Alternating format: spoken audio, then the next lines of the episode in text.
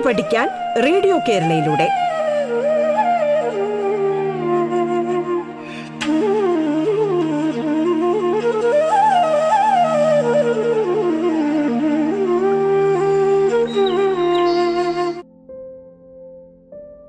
നമസ്കാരം.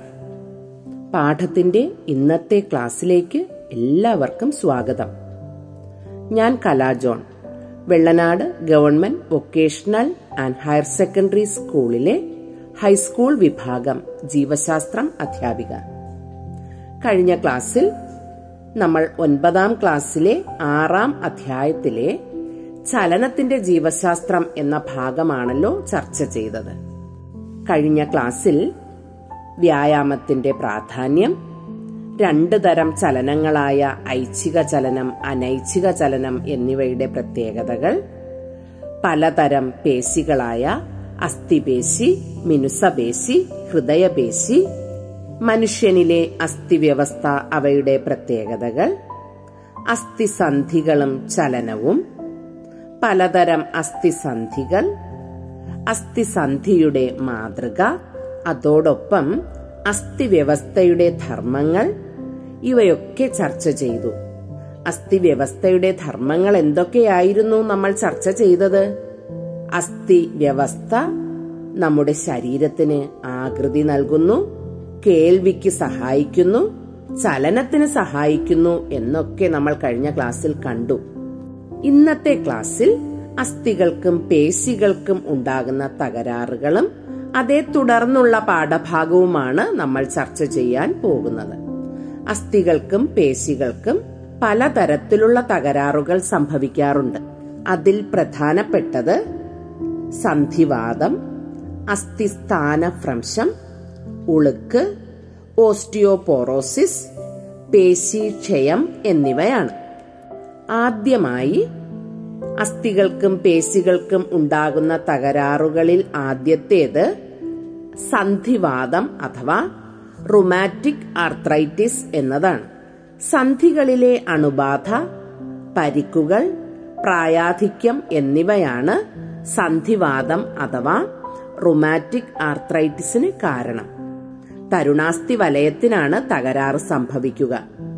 അസഹനീയമായ വേദന സന്ധികൾ ചലിപ്പിക്കാൻ കഴിയാത്ത അവസ്ഥ തുടങ്ങിയവയാണ് സന്ധിവാദത്തിന്റെ പ്രധാന ലക്ഷണങ്ങൾ. അടുത്തതായി അസ്ഥിസ്ഥാനഭ്രംശം അഥവാ ഡിസ്ലൊക്കേഷൻ. സന്ധികളിലെ അസ്ഥികൾക്ക് സ്ഥാനമാറ്റം സംഭവിക്കുമ്പോഴാണ് അസ്ഥിസ്ഥാനഭ്രംശം അഥവാ ഡിസ്ലൊക്കേഷൻ ഉണ്ടാകുക. അസ്ഥിസന്ധികളിലെ സ്നായുക്കൾക്കാണ് തകരാറ് സംഭവിക്കുക. കഠിനമായ വേദനയും നീർവീക്കവും അസ്ഥിസന്ധികൾ ചലിപ്പിക്കാൻ സാധിക്കാത്ത അവസ്ഥയുമാണ് അസ്ഥിസ്ഥാനഭ്രംശം അഥവാ ഡിസ്ലൊക്കേഷന്റെ പ്രധാന ലക്ഷണങ്ങൾ. അടുത്ത തകരാറ് ഉളുക്ക് അഥവാ സ്പ്രെയിനാണ്. സ്നായുക്കൾ വലിയുകയോ പൊട്ടുകയോ ചെയ്യുമ്പോഴാണ് ഉളുക്ക് അഥവാ സ്പ്രെയിൻ ഉണ്ടാകുക. കഠിനമായ വേദനയും നീർവീക്കവുമാണ് ഉളുക്കിന്റെ ലക്ഷണങ്ങൾ. ഓസ്റ്റിയോപോറോസിസ്. അസ്ഥികൾക്ക് ബലക്ഷയമുണ്ടായി ഒടിവ് സംഭവിക്കുന്ന അവസ്ഥയെയാണ് ഓസ്റ്റിയോപോറോസിസ് എന്ന് അറിയപ്പെടുന്നത്. കാൽസ്യത്തിന്റെ കുറവ് ഉപാപചയ പ്രവർത്തനങ്ങളുടെ തകരാറ് വിറ്റമിൻ ഡിയുടെ കുറവ് എന്നിവ കാരണം ഓസ്റ്റിയോപോറോസിസ് ഉണ്ടാകാറുണ്ട്. ഇടുപ്പെല്ല് മണിബന്ധം നട്ടെല്ല് എന്നീ ഭാഗങ്ങളെയാണ് ഓസ്റ്റിയോപോറോസിസ് കൂടുതലായി ബാധിക്കുക. പേശിക്ഷയം അഥവാ മസ്കുലാർ ഡിസ്ട്രോഫി. പല കാരണങ്ങളാൽ പേശികൾക്ക് നാശം സംഭവിക്കുന്നതിനെയാണ് പേശിക്ഷയം അഥവാ മസ്കുലാർ ഡിസ്ട്രോഫി എന്ന് അറിയപ്പെടുന്നത്. പേശികൾ ദുർബലമാകുന്ന അവസ്ഥയാണ് പേശിക്ഷയം. സാധാരണയായി ആൺകുട്ടികളിലാണ് പേശിക്ഷയം കൂടുതലായി കാണപ്പെടുന്നത്.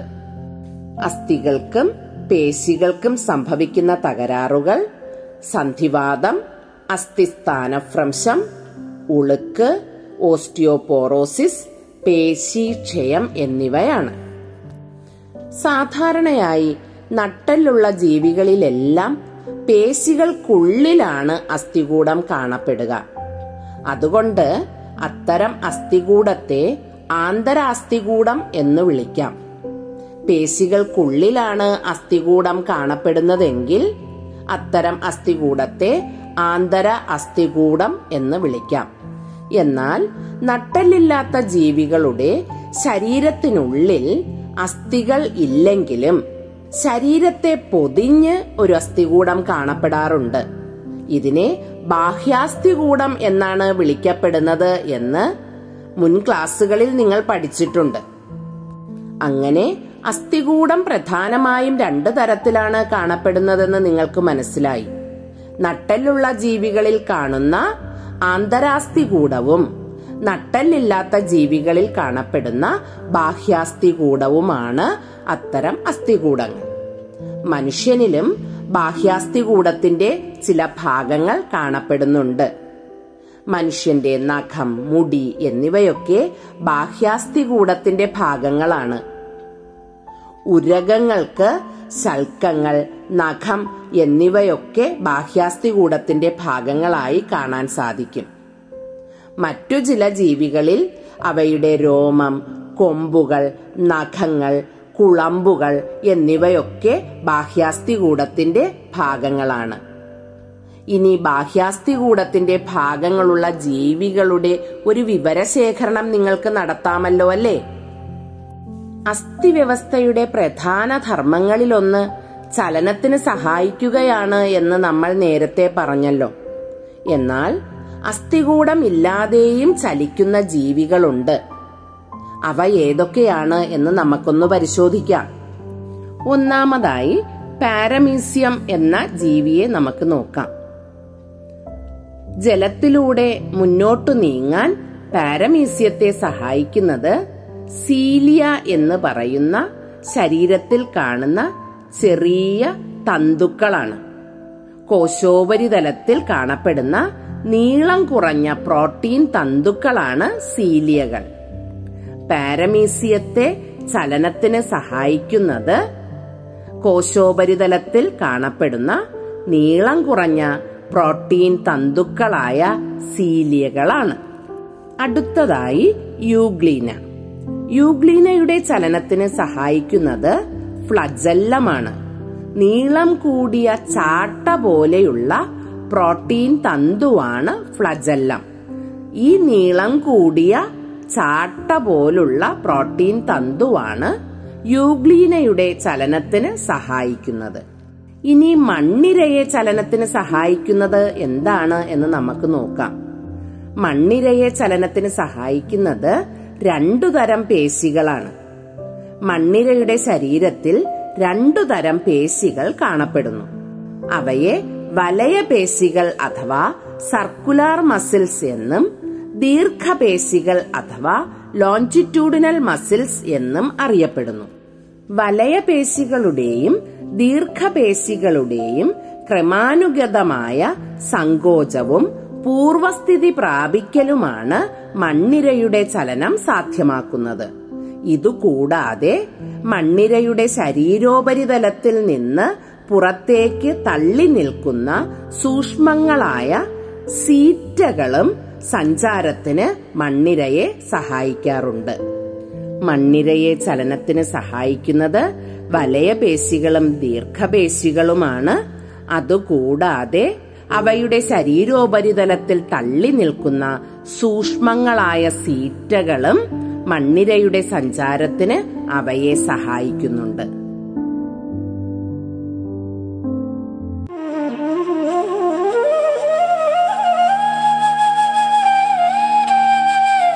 പാഠം കേട്ടു പഠിക്കാൻ റേഡിയോ കേരളയിലൂടെ. പാഠത്തിൽ ഇനി ഇടവേള.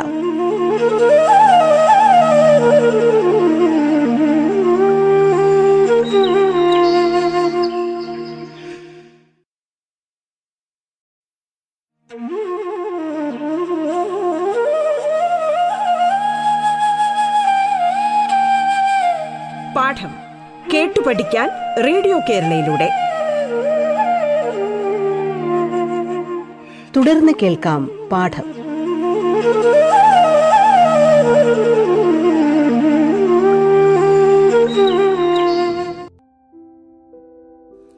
നമുക്ക് ചലനവും സഞ്ചാരവും തമ്മിലുള്ള വ്യത്യാസം എന്താണ് എന്ന് നോക്കാം.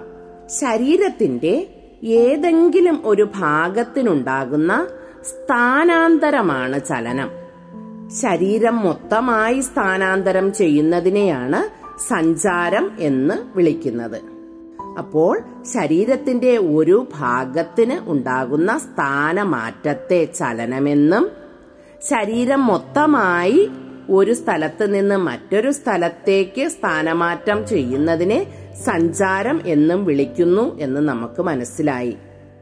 പ്രകൃതിയിലേക്ക് നോക്കുകയാണെങ്കിൽ പല തരത്തിലുള്ള സഞ്ചാര രീതികൾ നമ്മൾക്ക് കാണാൻ സാധിക്കും. ജന്തുലോകത്തിലെ സഞ്ചാര വൈവിധ്യത്തെക്കുറിച്ച് നിങ്ങളൊരു വിവരശേഖരണം നടത്തണം കേട്ടോ. നിങ്ങളുടെ സയൻസ് ഡയറിയിൽ സഞ്ചാര വൈവിധ്യം ഉൾക്കൊള്ളുന്ന ജന്തുക്കളുടെ ചിത്രങ്ങൾ ശേഖരിച്ച് ആൽബം തയ്യാറാക്കുകയും ചെയ്യുക. ദേശാടന പക്ഷികളെക്കുറിച്ചും അവയുടെ സഞ്ചാരത്തിന്റെ പ്രത്യേകതകളെക്കുറിച്ചും കുറിപ്പ് തയ്യാറാക്കാൻ മറക്കരുത്.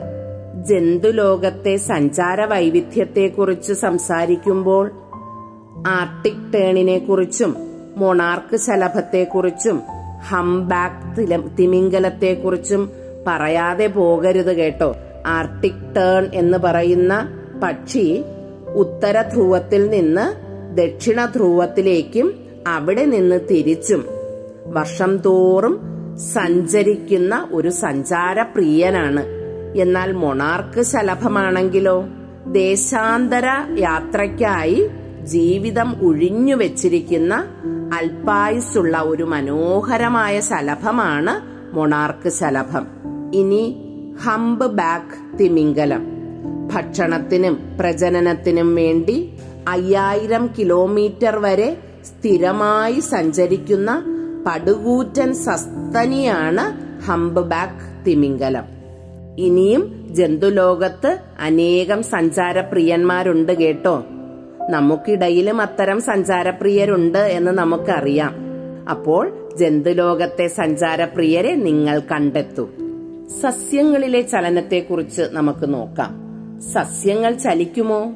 എന്താണ് നിങ്ങളുടെ അഭിപ്രായം? സസ്യങ്ങൾ ചലിക്കുന്നത് നിങ്ങൾ കണ്ടിട്ടുണ്ടോ? അതെ സസ്യങ്ങളിൽ വിവിധ ഉദ്ദീപനങ്ങൾക്കനുസൃതമായിട്ടാണ് ചലനങ്ങൾ ഉണ്ടാകുക. ഈ ഉദ്ദീപനങ്ങൾ പ്രകാശം ഭൂഗുരുത്വം ജലം സ്പർശം രാസവസ്തുക്കൾ തുടങ്ങിയവയാണ്. സസ്യചലനങ്ങൾക്ക് പ്രധാനമായും കാരണമാകുന്നത് ഈ ഉദ്ദീപനങ്ങളാണ്. പ്രകാശം ഭൂഗുരുത്വം ജലം സ്പർശം രാസവസ്തുക്കൾ എന്നീ ഉദ്ദീപനങ്ങൾക്കനുസരിച്ചാണ് സസ്യചലനങ്ങൾ നടക്കുക. സസ്യചലനങ്ങൾ പ്രധാനമായും രണ്ടായി തരംതിരിച്ചിരിക്കുന്നു. അവ ട്രോപ്പിക ചലനങ്ങളും നാസ്റ്റിക ചലനങ്ങളും എന്നാണ് അറിയപ്പെടുക. ഉദ്ദീപന ദിശയും ചലനദിശയും തമ്മിൽ ബന്ധമുള്ള ചലനങ്ങളെ ട്രോപ്പിക ചലനങ്ങൾ അഥവാ ട്രോപ്പിക് മൂവ്മെന്റ്സ് എന്ന് വിളിക്കും. എന്നാൽ ഉദ്ദീപന ദിശയും ചലനദിശയും തമ്മിൽ ബന്ധമില്ലാത്ത ചലനങ്ങളെ നാസ്റ്റിക ചലനങ്ങൾ അഥവാ നാസ്റ്റിക് മൂവ്മെന്റ്സ് എന്നും വിളിക്കും. ട്രോപ്പിക ചലനങ്ങളെ പ്രധാനമായും അഞ്ചായി തിരിച്ചിരിക്കുന്നു. അവ പ്രകാശ ട്രോപ്പിക ചലനം ഭൂഗുരുത്വ ട്രോപ്പിക ചലനം ജല ട്രോപ്പിക ചലനം സ്പർശ ട്രോപ്പിക ചലനം രാസ ട്രോപ്പിക ചലനം എന്നാണ് അറിയപ്പെടുക. പ്രകാശ ട്രോപ്പിക ചലനം അഥവാ ഫോട്ടോട്രോപ്പിസം.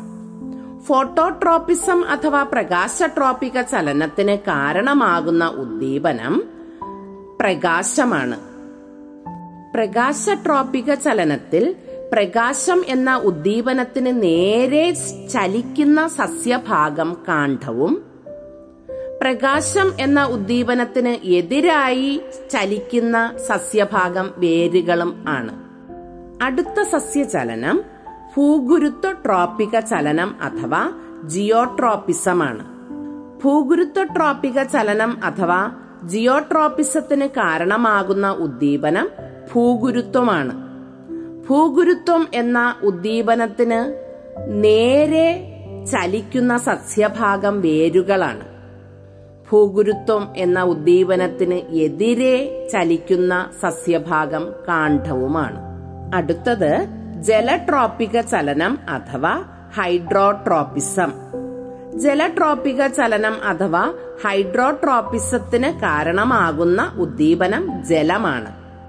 ജലം എന്ന ഉദ്ദീപനത്തിന് നേരെ ചലിക്കുന്ന സസ്യഭാഗം വേരുകളാണ്. എന്നാൽ ജലം എന്ന ഉദ്ദീപനത്തിന് എതിരെ ചലിക്കുന്ന സസ്യഭാഗം കാണ്ഡങ്ങളാണ്. അടുത്തത് സ്പർശ ട്രോപ്പിക ചലനം അഥവാ ഹാപ്റ്റോട്രോപ്പിസം ഹാപ്റ്റോട്രോപ്പിസം അഥവാ സ്പർശട്രോപ്പിക ചലനത്തിന് കാരണമാകുന്ന ഉദ്ദീപനം സ്പർശമാണ്. ഉദ്ദീപനം ഉണ്ടാക്കുന്ന വസ്തുവിന് നേർക്കോ അതിനെ ചുറ്റിയോ കാണ്ഡമാണ് ചലിക്കുക. അടുത്തത് രാസട്രോപിക ചലനം അഥവാ കീമോട്രോപ്പിസം രാസട്രോപിക ചലനത്തിന് കാരണമാകുന്നത് രാസവസ്തുക്കളുടെ സാന്നിധ്യമാണ്. അതിന് നേരെ ചലിക്കുന്ന സസ്യഭാഗം പരാഗനാളി ആണ്. രാസവസ്തുക്കളുടെ സാന്നിധ്യമുള്ള ദിശയിലേക്ക് പരാഗനാളി ചലിക്കുന്നത് നമ്മൾക്ക് അറിയാവുന്ന കാര്യമാണല്ലോ. അങ്ങനെ ഉദ്ദീപന ദിശയും ചലനദിശയും തമ്മിൽ ബന്ധമുള്ള ചലനങ്ങളെ ട്രോപ്പിക ചലനങ്ങൾ എന്ന് വിളിക്കുന്നു എന്ന് കണ്ടു. ട്രോപ്പിക ചലനങ്ങൾ അഞ്ചു തരമുണ്ട്. അവ പ്രകാശ ട്രോപ്പിക ചലനം ഭൂഗുരുത്വ ട്രോപ്പിക ചലനം ജല ട്രോപ്പിക ചലനം സ്പർശ ട്രോപ്പിക ചലനം രാസ ട്രോപ്പിക ചലനം എന്നിവയാണ് എന്നും നമ്മൾ കണ്ടു. അടുത്തതായി നാസ്റ്റിക ചലനമാണ് നാസ്റ്റിക് മൂവ്മെന്റ്സ്. തൊട്ടാവാടി ചെടി നമുക്കെല്ലാം പരിചയമുള്ള ഒരു ചെടിയാണ്. തൊട്ടാവാടി ചെടിയുടെ ഇലയുടെ ചലനം നമ്മൾ എല്ലാവരും കണ്ടിട്ടുള്ളതാണല്ലോ. അവിടെ ചലനത്തിൽ ഉദ്ദീപന ദിശയും ചലന ദിശയും തമ്മിൽ ഒരു ബന്ധവുമില്ല എന്ന് നമ്മൾ നിരീക്ഷിച്ചിട്ടുള്ള കാര്യമാണ്. ഇല്ലെങ്കിൽ നിങ്ങൾ അടുത്ത ദിവസം തന്നെ തൊടിയിലേക്കിറങ്ങി ഒരു തൊട്ടാവാടി ചെടിയുടെ ഇല തൊട്ടു നോക്കുക. ഉദ്ദീപന ദിശയും ചലനദിശയും തമ്മിൽ യാതൊരു ബന്ധവുമില്ലാത്ത ചലനങ്ങളെ നാസ്റ്റിക ചലനങ്ങൾ അഥവാ നാസ്റ്റിക് മൂവ്മെന്റ്സ് എന്ന് വിളിക്കുന്നു. നാസ്റ്റിക ചലനത്തിന് കൂടുതൽ ഉദാഹരണങ്ങൾ നമ്മുടെ ചുറ്റുവട്ടത്ത് നിന്നും കണ്ടെത്താൻ കൂട്ടുകാർ ശ്രമിക്കണം കേട്ടോ. നമ്മുടെ ശരീരത്തിന്റെ വിവിധ ഭാഗങ്ങളുടെ ചലനം സാധ്യമാക്കാൻ അസ്ഥികളുടെയും പേശികളുടെയും സംയോജിതമായ പ്രവർത്തനം വഴിയാണ് നടക്കുക എന്ന് നമ്മൾ കണ്ടു. വളരെ സങ്കീർണമായ പ്രവർത്തനങ്ങളാണ് നിമിഷ നേരങ്ങൾക്കുള്ളിൽ നമ്മുടെ ശരീരത്തിൽ നടക്കുക. നമ്മുടെ ആകാര ഭംഗിക്കും ചലനങ്ങൾക്കും അസ്ഥിവ്യവസ്ഥയുടെയും പേശികളുടെയും സംയോജിതമായ സമന്വിത പ്രവർത്തനങ്ങളാണ് സഹായിക്കുക.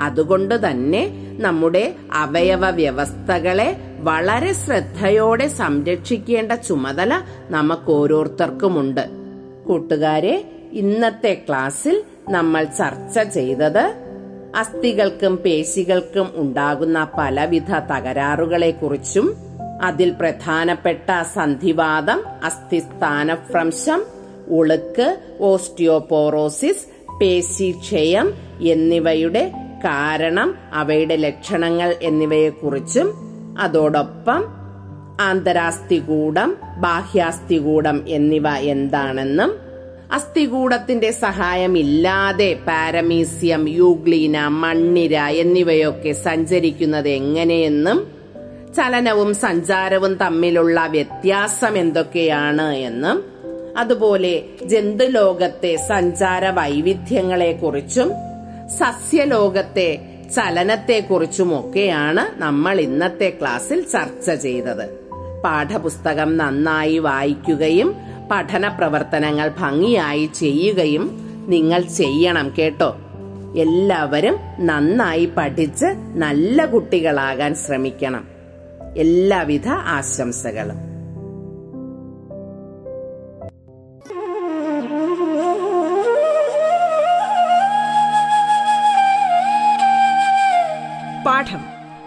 പഠിക്കാൻ റേഡിയോ കേരളയിലൂടെ. പാഠത്തിന്റെ ഇന്നത്തെ അധ്യായം പൂർണമാകുന്നു. ഇനി അടുത്ത ദിവസം കേൾക്കാം. നമസ്കാരം.